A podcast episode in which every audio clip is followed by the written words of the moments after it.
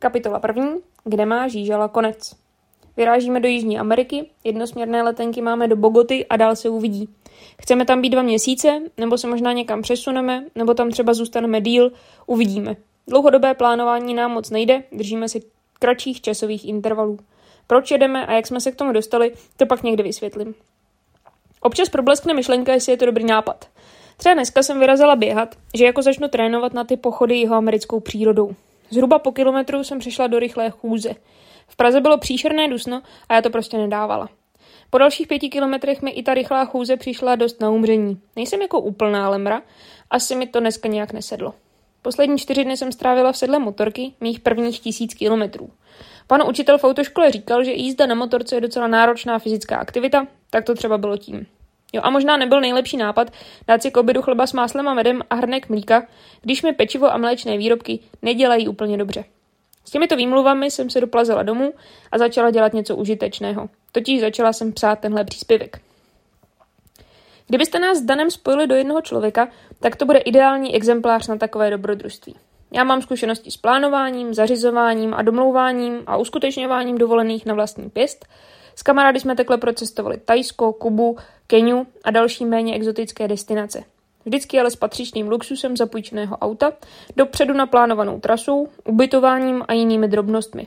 Taková klasická dovolená, jako od cestovky, jenom jsem si tu cestovku dělala sama. Nikdy jsem nikde necestovala bez zapůjčeného auta, nikdy jsem nenesla větší batoh dál než z taxíku na odbavovací pás, nikdy jsem nespala ve stanu déle než pár nocí za sebou. Nikdy jsem neměla potřebu přežívat venku za deště a zimy. Hotel to vždycky jistil. No ale tentokrát na to nebude rozpočet.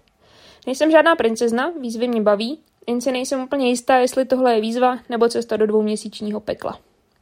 Dan je naopak dost běhlý ve stanování, spaní pod čirákem, fungování v divoké přírodě i za deště a zimy, umí rozdělat oheň, i když je všechno dřevo mokré, nemá problém ujít s hodně těžkým batohem hodně kilometrů, Nemá ale moc zkušeností s cestováním do zahraničí, nebyl v zemích, kde to chce trochu pankového ducha, odvahy a štěstí pro přežití. Tudíž má ještě o trošku menší představu o tom, co ho čeká. Co si ale budeme povídat, výchozí pozici z hlediska šancí na přežití má Dan o něco lepší. On je taky na téhle výpravě o něco důležitější. Dan je profesionální fotograf a už je na čase, aby prorazil do velkého světa slavných tvůrců. Proto je v plánu hlavně přivést spoustu fotek. Na závěr každého příspěvku budu psát takové ty méně poetické praktické záležitosti pro případ, že byste se chtěli buď inspirovat nebo vyhnout podobným chybám. Praktické věci v bodech. Letenky. Kupuju přes Skyscanner. Při dalších letech na jiný kontinent řeším následující faktory seřazené podle priorit takto. Cenu, čas odletu a čas příletu na místo, místo a délku přestupu a leteckou společnost. Nebylo důležité, do které země v Jižní Americe doletíme, což mi dalo velkou spoustu možností. Postupně jsem ale zjistila, že do Limy v Peru a do Bogoty v Kolumbii se dá letět jenom s jedním přestupem a zároveň za nejrozumnější cenu. Do obou zemí se chceme podívat, ale nadmorská výška většiny treků v Peru nebude malá a já ještě nevím, jak moje tělo bude reagovat um, na vysokou nadmořskou výšku, proto vyhrála Bogota.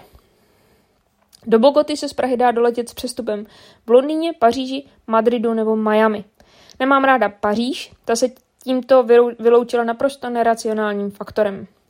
V Londýně by byl potřeba přesun mezi letišti a čas přestupu nebyl dost dlouhý na to, aby se to dalo pohodlně stihnout. Miami jsem se chtěla vyhnout, abychom nemuseli žádat o americká víza, takže vyhrál Madrid. Většinou se snažím koupit letenky jako balíček, abychom nemuseli vyzvedávat a znovu odbavovat zavazadla. Tentokrát ale vyšlo levněji koupit letenky zvlášť a dát si den v Madridu. Termín odletu jsem pak už volila čistě jenom podle ceny. Bylo nám jedno, jestli odletíme o týden dřív nebo později. Výsledky jsou tedy letenky za 16 900 korun, včetně 20-kilového odbaveného zavazadla a ubytování v Madridu za 650 korun za oba. Z Prahy odlítáme 16.45, do Madridu přiletíme 19.50 se společností Ryanair a, následující den odlítáme z Madridu 17.50 a do Bogoty přiletíme 21.05 se společností Avianka. O příletu do Bogoty jsem ještě řešila i jetlag, neboli pásmovou nemoc. Chvíli mi vždycky trvá, než se s časovým posunem dokážu vyrovnat a je pro mě lepší přiletět večer místního času a jít si lehnout. Když se mi povede zůstat vzhůru během letu, umím tělo přesvědčit, že to byla jen jedna delší párty, ze které se během dvou dnů vyspím a srovnám. Na jetlag má ale určitě každý svůj recept.